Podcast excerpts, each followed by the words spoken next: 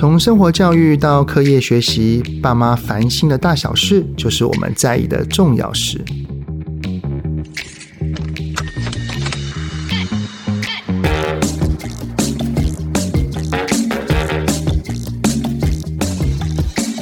欢迎大家收听《亲子天下》，爸妈烦什么？我是主持人、亲子教育讲师魏玮志泽爸。哎呀，这个暑假不知道你们有没有安排给孩子什么样的活动，或者是亲子之间有怎么样未来会难以忘怀的时光呢？我们家是这样啦，就是。我儿子跟女儿，老实讲，他们还蛮宅的。偶尔我们会出去走一走，去海边啊，去山上。但是蛮多的时候，他们都会喜欢待在家里。不过待在家里，除了玩一些桌游之外，我们会蛮常去做一个活动，就是一起来看部电影。跟孩子一起看电影，其实我们可以有很多共同的话题，有很多快乐的时光的回忆，这都是一个很不错的选择。上一次呢，我们大概六月底的时候，关于讲一个续集电影的部分呢，我们就邀请陈建荣老师呢一起来我们的节目上面分享，他就提供了非常非常多精彩的电影口袋名单。那这一集呢，我们再来邀请建荣老师跟我们分享，在他心中亲子之间非看不可的电影有哪一些？让我们掌声欢迎陈建荣老师。谢谢泽爸，各位听众朋友，大家好。听友们呢，如果上一集没有听的话，一定要去听一下，因为建荣老师他有出了一本著作，叫做《用电影和孩子谈生命中重要的事情》，然后常常呢，就是把电影里面的东西。去深入到教学里面，让孩子在电影当中还可以学到跟领悟到很多很多的东西。那我知道建荣老师，你在大学的时刻有担任过电影社团的社长，是，然后呢，也曾经在人生的十字路口上有考虑过是否要从事电影的工作，还是执教，要去做选择，对不对？对对对，那当当时是怎么让你去决定，就是说啊，我还是当老师好了，因为你好像也有去电影公司工作一段时间嘛。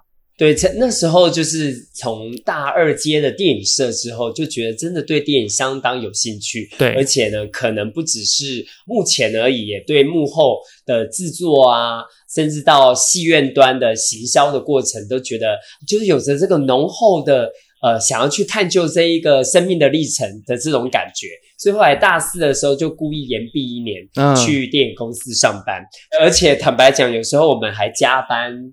加到凌晨一两点哦，但感觉上建荣老师，你你还是蛮享受那个过程的嘛？这也是我们想要跟爸爸妈妈分享，就是说，其实最幸福的孩子就是他真的知道他想要做什么，嗯，而且就算他在做的这个过程当中，在爸妈的眼里看起来觉得哦，吃这么多苦干嘛啊？好，嗯，干嘛舍不得？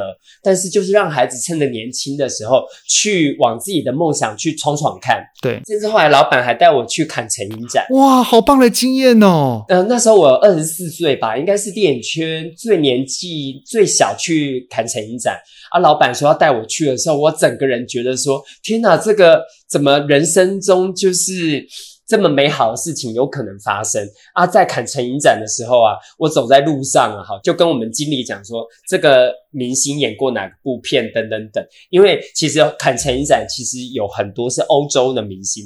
不见得是好莱坞的电影明星，所以不见得大家会这么熟悉。那个经理看了之后就说：“居然连这一些都知道。对”、啊、对他们那时候呢，就有同仁就说：“我是行走的电影百科全书。”哎，但是回来公司之后，就面临说，到底之后要继续待在电影公司呢，还是说要啊继续回来当老师？那时候老板甚至觉得说，帮我赔工费好了。后来我觉得说，其实我。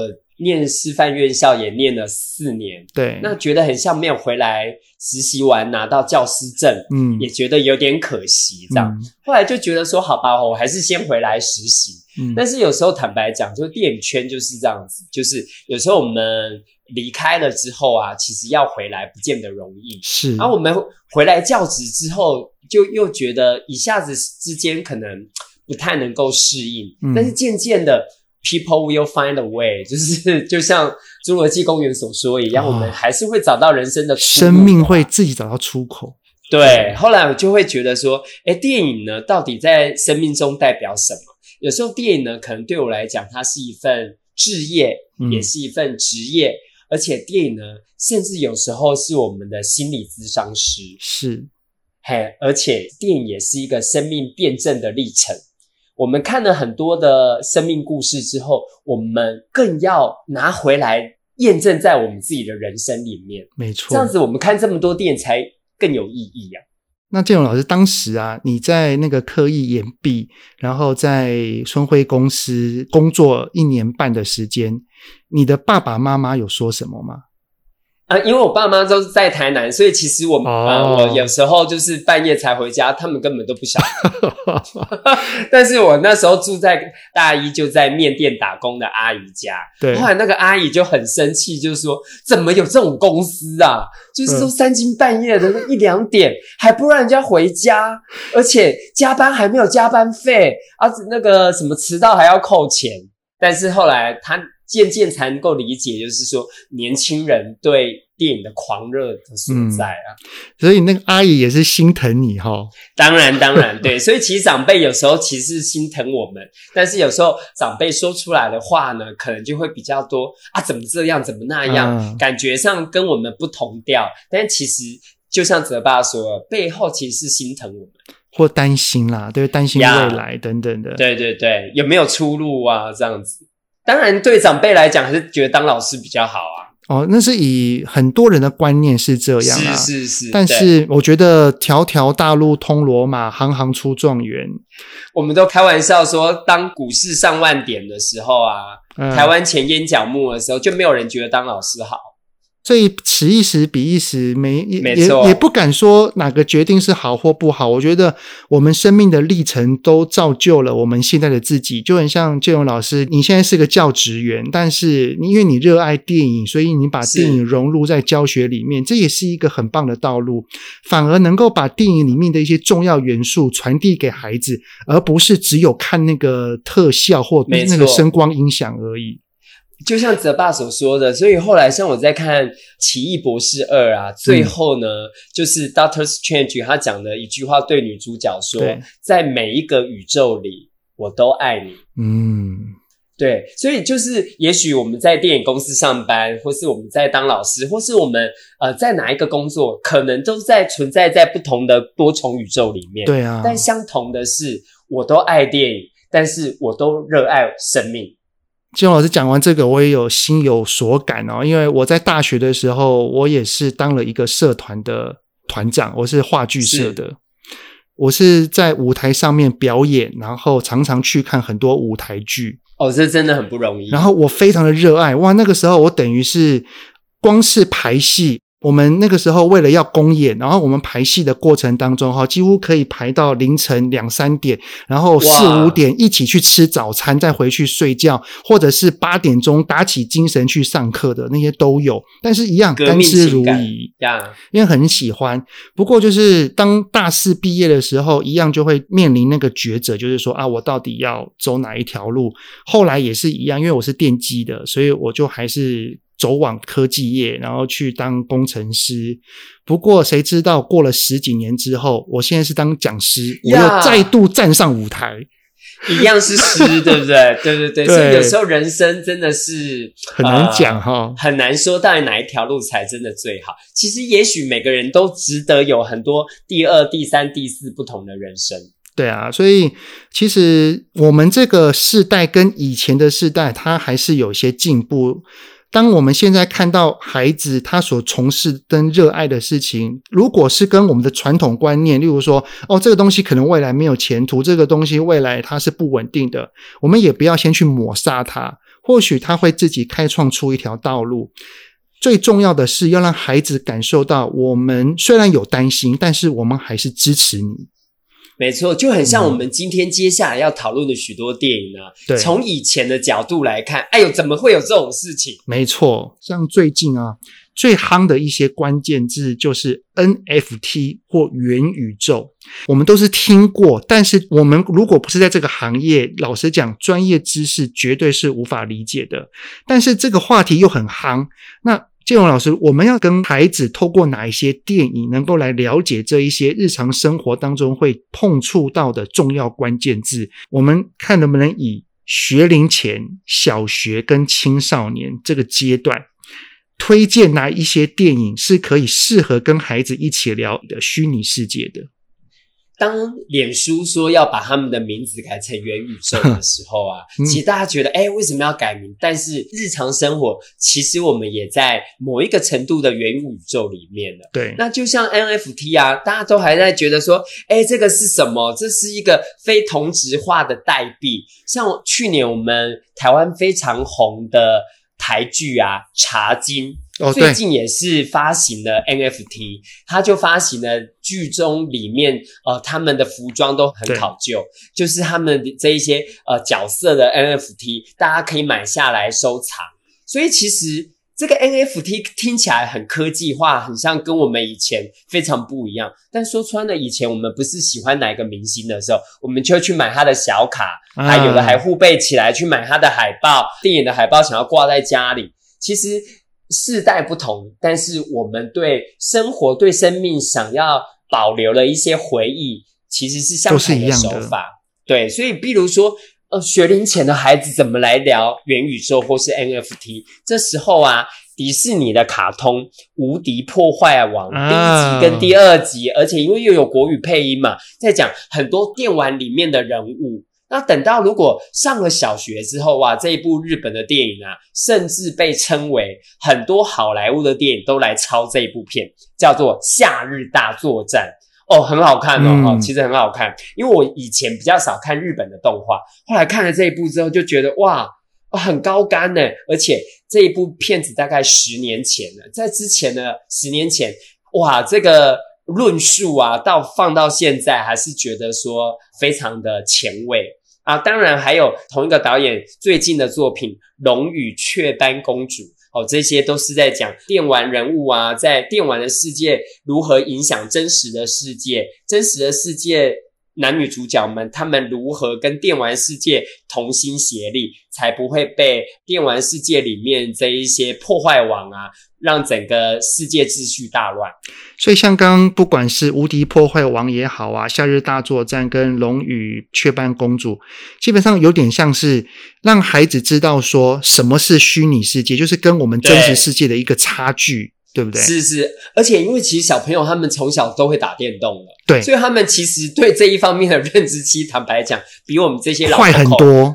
对对，他们更加容易理解，很快就可以连接起来了。嗯，那再来呢？等到可能中年级之后啊，这部片又有续集要推出了，就是《阿凡达》。哦，《阿凡达》那时候的三 D 效果，哇，真的太神奇了。这是几年前的啊。哦，也是十年咯。当时可以有这样子的想法跟拍出这样电影，好震撼哦。对，但是《阿凡达》里面有很多的 idea，其实也是来自于日本的动画，比如说《钢弹》啊等等啊。哎，但是《阿凡达》它的整个视觉呈现的效果，比如说里面那个男主角，对，他是一个因为战争对然后瘫痪的。瘫痪不能走路的退役军人，嗯、后来他在那一个转换舱里面呢、啊，借由那个电子的连线，就可以把他的意识啊，借由人类基因跟另外这个阿凡达上面的这些纳美人互相混血，他用他的意识来控制他。他在潘朵拉星球里面，他就变成是个蓝皮肤的纳美人了。所以，到底哪一个是现实，哪一个是真实，哪一个是虚拟，哪一个是幻想？嗯，一直在跳来跳去，所以可能比较适合中年级以上的孩子。像《阿凡达》，它其实有结合到一个意义，就是像现在很多国中、高中的孩子啊，如果有高度对于三 C 是沉迷或成瘾的，其实当高度使用三 C 的时候，往往有的时候的可能性是他在躲避现实。也就是说，他在真实世界当中，蛮多事情都是挫败的。他必须要躲到虚拟世界里面去找寻那个他在真实世界中找不到的东西。就很像是《阿凡达》那个男主角，他为什么会变成纳美人之后会这么的火药？因为他可以跑，可以跳，是他在真实世界完全没办法做到，完全抛开了真实世界身体上的束缚。嗯，就是他为什么会在虚拟世界？虽然当时的那个阿凡达都还是平行时空啦，不是什么真的跟虚拟，但是你可以把它想象成两个世界。然后那个男主角他就是在那个阿凡达的那个世界，非常的开心，非常的有很快乐。跟在地球完全不一样。对，他在他一开始出来的时候，就是愁眉苦脸、垂头丧气，然后一直推着轮椅，不知道好像有点生无可恋的感觉。但是当他一变成那个纳美人，他第一次踩到地上的那种感觉的时候，他整个笑了，然后他想要去尝试自己的那一个极限，不断的跑，不断的跳，不断的飞。这个很明显的就是两极，就就是我后来我又陪我的孩子看了一遍。我是之前跟我老婆先去看，然后最近因为有那个迪士尼 Plus 之后，然后我又带我的孩子再看一遍。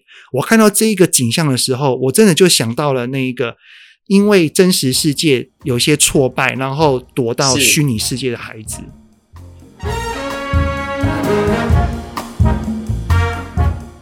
没错，这是从这里之后啊，我们就可以来看接下来啊这几部片子都跟电玩有关，啊、所以其实哦很适合亲子一起看哦。比如说史蒂芬史皮博大导演的这一部《一级玩家》，这个超精彩，超精彩。我去戏院看的时候，哎，我觉得实在太好看了，还把小说看了一遍，后来发现哇，电影蛮厉害的。他把小说比较复杂的设定啊等等啊，小说里有一大段在讲以后的学校也都会变成虚拟的。其实大家都在家上课，嗯、但是戴上 VR 眼镜之后，很像在同一个虚拟的空间里面，大家都坐在教室里。这个不就是脸书的那个未来要走的那条方向吗？是是是，所以我们才说，哎，今天这一集其实相当重要，就是会让孩子们更有未来的视野。哎，以后的世界可能会变成什么样子？所以一级玩家里面这个男主角，他就是在电玩世界这个绿洲这一个电玩软体里面啊，他是非常的厉害，很活跃。但他现实生活里可以说是是一个 loser，他是一个极度贫穷，而且又在一个龙蛇混杂的地方。但是到最后，他因为在电玩世界里的成功破关，如何又回应到他在日常生活里面，他能够主宰自己的人生？像那个女主角也是啊，女主角她在虚拟世界也是非常的活跃、有自信，但是她到了真实世界，好像她她的脸上面有一个，她脸上的这个创伤。对，让他其实是没自信的。而且这部片其实它有很多细部可以讨论的地方，嗯、就是说，在虚拟世界里面，我可以任意变换我的性别、我的外表、我的职业，呃，我的阶级。对，所以他也一直以为应该是个高大的男生，结果想不到是个女生。我想要讲的跟就老师你讲的一样，我在跟我孩子看完之后，我就 我就跟他们讲说。因为他们那个时候有在玩一些手游，然后因为手游，所以就会跟很多人一起竞赛或一起闯关。对，然后他们会接收到很多人的主动加好友邀约，我都跟他们讲说，你不认识他们，你就不要加，要小心。他们还会问我为什么，之后他们如果要去干嘛，可以找我啊，我也可以找他们啊，反正又不会见到面，有什么关系？但是我就叫他们不要加。后来就是看了这个一级玩家。然后他男主角旁边那个很高大威武的那个男生朋友，结果他的真实世界原来是一个女性大妈，两个非常差距非常多。我就跟他们讲说，你看虚拟世界，他说他是这个样子，真实世界搞不好完全不一样，永远不晓得，对，你永远不知道。那当然还有接下来就是前一两年。刚推出的哇，也是这个 idea 太有趣了，叫做脱稿玩家，哦、就是呃死侍的男主角所演的。那刚刚那个一级玩家讲的是 VR 嘛，啊，那脱稿玩家其实讲的是 AR，是扩增实境。那脱稿玩家里面有趣的地方是，这个男主角他根本就是电玩里面的一个角色，但是他一直以为自己是真实存在的。对，这就提出了一个很有趣的观点啊。我们现在在玩的电脑游戏啊，嗯、里面这些角色，他有自己的自主意识吗？他有自己的灵魂，还是他是被我们控制？他其实只是个傀儡呢？嗯，那如果以后这些角色，我们把它赋予 AI 的城市呢？他自己有自己的人工智慧，可以来圈定自己的时候，他会不会变成是一个自主意识的个体？对。我觉得这部电影《脱稿玩家》他的角色设定的故事出发点真的很有趣，诶，因为一般这一类的电影，它的主角都是某一个真实的角色，然后进入到了虚拟世界。但是这一个的出发点居然完全是以虚拟的电动里面的某一个完全不起眼的一个工作职员，由他来出发，然后去改变整个世界。这个角度真的很特别，而且就是他自己觉得说：“哎，我的日常生活就是这么 routine 吗？很像就是一个普通的公务员啊，上班下班，很像每天遇到的人啊，喜欢做的事情啊，甚至意外的发生都会一样。”对，如果家中的孩子啊，比如说到国高中之后啊，就可以再来挑战。嗯，难度更高一些些，更复杂的一些电影了，比如说这一部就是诺兰非常经典，被誉为说怎么那一年没有入围奥斯卡最佳影片的遗珠《星际效应》。那这一部《星际效应》呢，在当时呢创下很多的记录，比如说里面在讲虫洞啊、黑洞、万有引力啊、相对论啊，还有最后这个。多度空间的理论啊，真的相当的特别，所以是我们在讲元宇宙的这个概念的时候，推荐给年纪稍微再更高的孩子们可以一起来看。还有呢，下一部是《云端情人》。《云端情人》很有趣的设定是，如果我们接下来觉得我们的情人是在现实生活中无法存在的。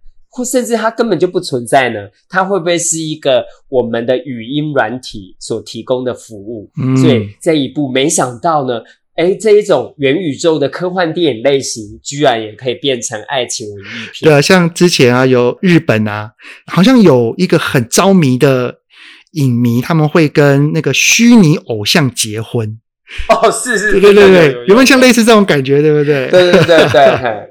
啊，但是这个云端情人里面呢，它这一个软体啊，因为它有 AI 人工智慧，所以它会依照你的回答来给你很适切的答案回应，嗯、所以就有点像就是很高阶版的 Siri 一样。哦，哦，最后想要请教建荣老师一个问题，就是。假设我们跟孩子之间，因为我们非常掏心掏肺哈，很热心的准备了这些清单，然后要给我们孩子一起来观看。但是孩子看完之后，要么就是他不想讨论，或者是他说他没有任何想法。那我们可以怎么继续去引导跟挖掘呢？哦，其实我们这一集讨论这些 NFT 啊，或者是元宇宙概念的这一些电影啊，其实对小朋友来讲，应该是会更加有感。嗯，因为其实现在的小朋友他就是生存在社交世代里面，也许不是每个孩子都这么活跃在社群媒体上面。对，但是在这个时代的孩子，其实都有自己原本的第一人生。但是还有在虚拟世界里的第二人生，比如说在 Line 里的我，在脸书里面的我，在 IG 的我，还、嗯、有时候在 IG 所呈现的这一些外表，诶跟现实生活完全不一样。对，所以其实因为这一个时代的特性呢，所以我们可以跟孩子来讨论，诶我们觉得我们自己的脸书、IG 这些社群媒体的第二人生，嗯、跟我们第一人生的差异在哪里？或是哪一个名人，哎、哦，或是呃，我们认识的哪一个人，觉得说，哎，他的第一人生跟第二人生有很大的不同。那这一些不同，会不会也产生给我们一些好处啦？或者是也给我们一些局限？就很像是有一些偶像，对，他可能在舞台上面的表现，跟他私底下在传一些脸书的一些发文，哎，有些落差。没错，甚至也有那个很多的偶像啊。他可能红了之后啊，就被网络上社群媒体踢爆说，哦，说他以前怎样？怎样，哎，怎样啊，霸凌同学啊，等等等啊，哎，这之前的第一人生跟第二人生又产生了交集。了解。哦，这个切入点不错哎，对，所以建勇老师的建议真的可以让爸爸妈妈哈，我们有的时候不一定一定要硬聊。电影里的话题，我们可以把电影里面的一些元素拆出来，去聊跟孩子切身的一些状况，这样子他说不定会更有感触，更有感，然后愿意说更多。而且就像那个之前不是有一位老师设计一个超棒的课程，就是说帮古人啊、嗯、来做他的脸书。古人他会发什么文？比如说那个李白会写什么？对对对，苏轼会写什么？就变得哇很有趣，这个整个时代的代入感非常强。那我们也可以来看看今天哈小朋友帮诸葛亮来写一个呃诸葛亮的 FB IG 会发什么动态，嗯、甚至是说哎我们有没有进一步在做对未来有更多的想象？以后的 FB 以后的 IG 可能会变成什么模样？对，这是很有趣。好，非常感谢建荣老师的推荐，像是《夏日大作战》、《无敌破坏王》、《龙与雀斑公主》、《阿凡达》，还有一级玩家、脱稿玩家以及星际效应、云端情人。哎，我记得刚刚我们在聊天的时候，你有讲到一个什么偶像的，是不是？哦，虚拟天后，它是一部动画，非常有趣，啊、是在讲以后的时代里面啊，那个演员不用真的来演。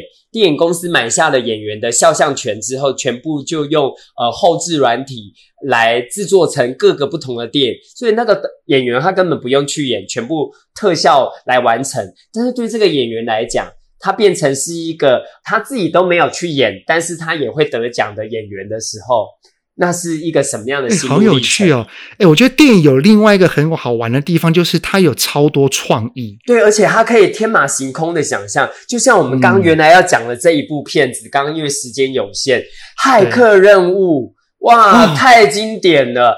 第一集我看的时候，真的会觉得说，哇，这里面提出这些观点，看一遍还看不懂。而且《骇客任务》已经一二十年了，放到现在的观点时代来看，还是依旧的前卫呢。真的，当时很多人看了第一遍是看不懂他在干嘛，后来才知道原来他的一些深度的意涵是什么。是，难怪被很多人认为是经典中的经典。那最后呢？最近因为疫情的严峻，哈，常常会让我们提心吊胆，我们内心的焦虑感会来袭的时候，就会很多担忧啊。那我们或家人之间可以透过哪一些电影来放松跟抒发的呢？有时候放松可能是，也许我们直觉反应会觉得可以看一些喜剧片。那有时候一种放松是因为我们理解了，所以才能真的放松。比如说，我们来看一下呼应我们这两年的疫情时代啊，大家可以来看《瀑布》。哦，去年金马奖的最佳影片，或者是啊，我个人很喜欢在讲 SARS 那时候疫情的《美国女孩》。哇，这两部片呢，呃，都是用女性的角度来看疫情这个时代。那当然，如果有好笑的话，诶，川普时代呢，也有电影产生哦。比如说，就是这一部也入围今年奥斯卡最佳影片的搞笑喜剧片，哈，科幻喜剧，千万别抬头。有。嘲讽力道超大的，对对对，很像是真人版的《南方四剑客》的感觉，哈，就呼应我们日常生活。当然，这个时代也很适合来看经典回顾啊，比如说知名的电影网站上面的影史排名第一名的电影，哈，就是《刺激一九九五》哦，这个经典。经典，或者是说我自己很喜欢的一部在讲呃生命的意义的电影，哈、嗯，就是叫做《一路玩到挂》，嗯。这个会反思生命到底什么样才算是活着？对，或是说家里有更小的小朋友的话，当然你就可以来看这一些今年很欢乐也带有深思意味的动画电影啊，呃，比如说《米家大战机器人》，还有《魔法满屋》。好，这两部片都入围了今年奥斯卡最佳动画长片，还有今年皮克斯很精彩哦，对亚洲人来讲会很有感的哈，《青春养成记》，对，特别是青少年、青少女。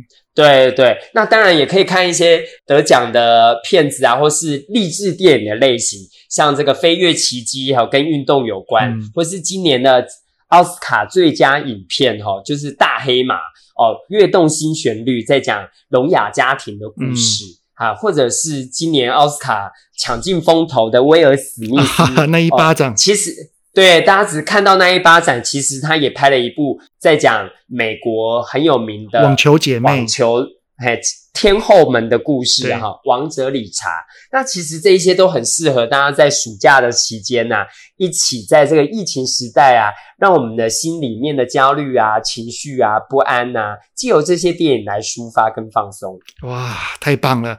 我刚刚已经提供非常非常多的电影清单喽。那不知道今天我们所分享这些电影有哪一些是你看过的呢？还是有哪一些已经迫不及待想要赶快去看？也都欢迎可以留言在许愿池里面告诉我们哦。那我们刚刚在节目上面如果有提到一些好书呢，只要是亲子天下出版的，都可以在亲子天下的 Podcast 好书专卖店里面找得到哦。亲子天下 Podcast 周一到周六谈教育、聊生活，开启美好新关系。欢迎订阅收听 Apple Podcast 跟 Spotify，给我们五星赞一下。也欢迎在许愿池留言，告诉我们爸爸妈妈到底在烦什么。来，我们下次再见，谢谢老师，拜拜，拜拜，谢谢大家，拜拜。